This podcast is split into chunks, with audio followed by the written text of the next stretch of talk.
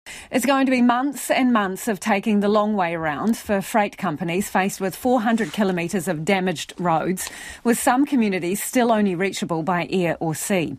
The government's announced $250 million of extra funding for Waka Kotahi for emergency roadworks. The focus is on getting lifeline routes open and reconnecting isolated communities. Right now, some Tairawhiti and Hawke's Bay communities are effectively islands with little or no road access or detours that add hours onto trips. Now, here's a bit of a taster.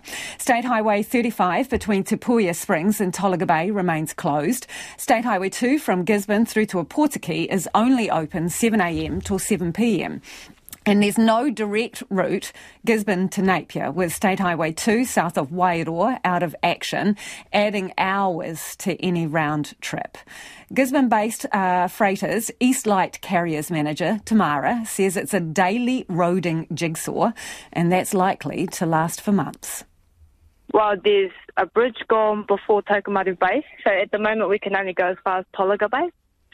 So we can't service Tokomaru Bay Foursquare from this end nor through the north end because the road's been washed away on that side as well. What's the workaround for you? What do you have to do to get as close as you can?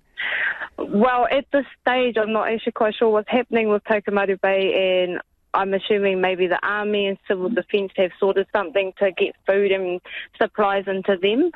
Um, at this stage, for us to service Ruatoria and Eastern Foursquare, which is in Te Araroa, we would have to go from Gisborne to Opotiki that way, State Highway 35.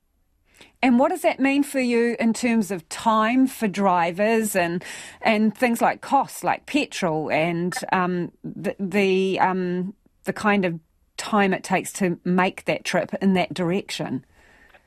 It's it's a long time. So my drivers wouldn't have enough time in a day to leave Gisborne, go to Ruatoria Foursquare and come back. They'd have to be based in Opotiki to um, cater to those two Foursquares. And of cost wise, you know, I've got to get accommodation over there and wages, fuel, road users, all of that adds up at the end of the day.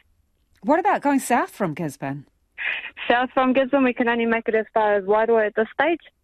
Um, so we can help get supplies and freight into them.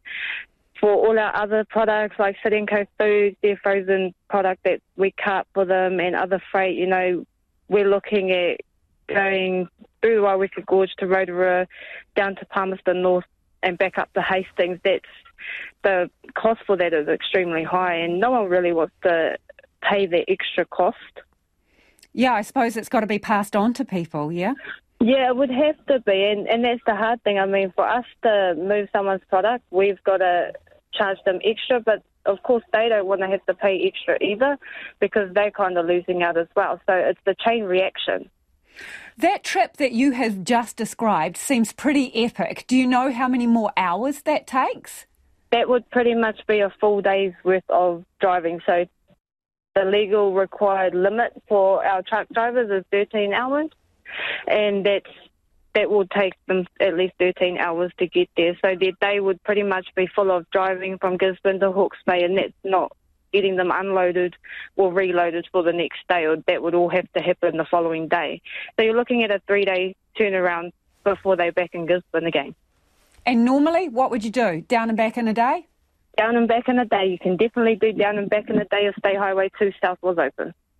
So, Tamara, what does that mean in terms of drivers? Because you've got drivers on the road for longer periods of time and potentially away, and then you've got other jobs that need doing. So, does that mean you need more drivers with the roads out? I think everyone's facing that. We need more drivers and we probably need more trucks as well. Um, you know, we're not just the only ones in Gisborne that do cut food products or essential supplies. So we're probably all facing this whole big change because we don't have a time frame as to when they can open the road from Wairoa to Napier yet. And and that's a hard thing. We're trying to have to find our new normality to how things are going to work. Sounds like every day is a bit of a jigsaw puzzle for you. Every day is a jigsaw puzzle at the moment, but once I I guess once we get through this week, we can start trying to keep moving forward and just keep planning as to how the next maybe six months is going to go or even longer. So, for you, Tamara, are you thinking realistically this is months and months before you're able to make an easy truck trip up the coast or down to Hawke's Bay? Yeah, it's probably going to take that long. I'm hoping not. Like, I feel for all the families that are cut off both ways, and I really hope something gets done because something needs to be done about these roads now, especially State Highway 35.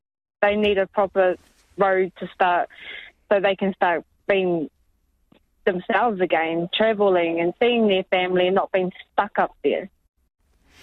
And that was the Gisborne Freight Company, Eastlight Carriers. I was talking to the manager there, Tamara.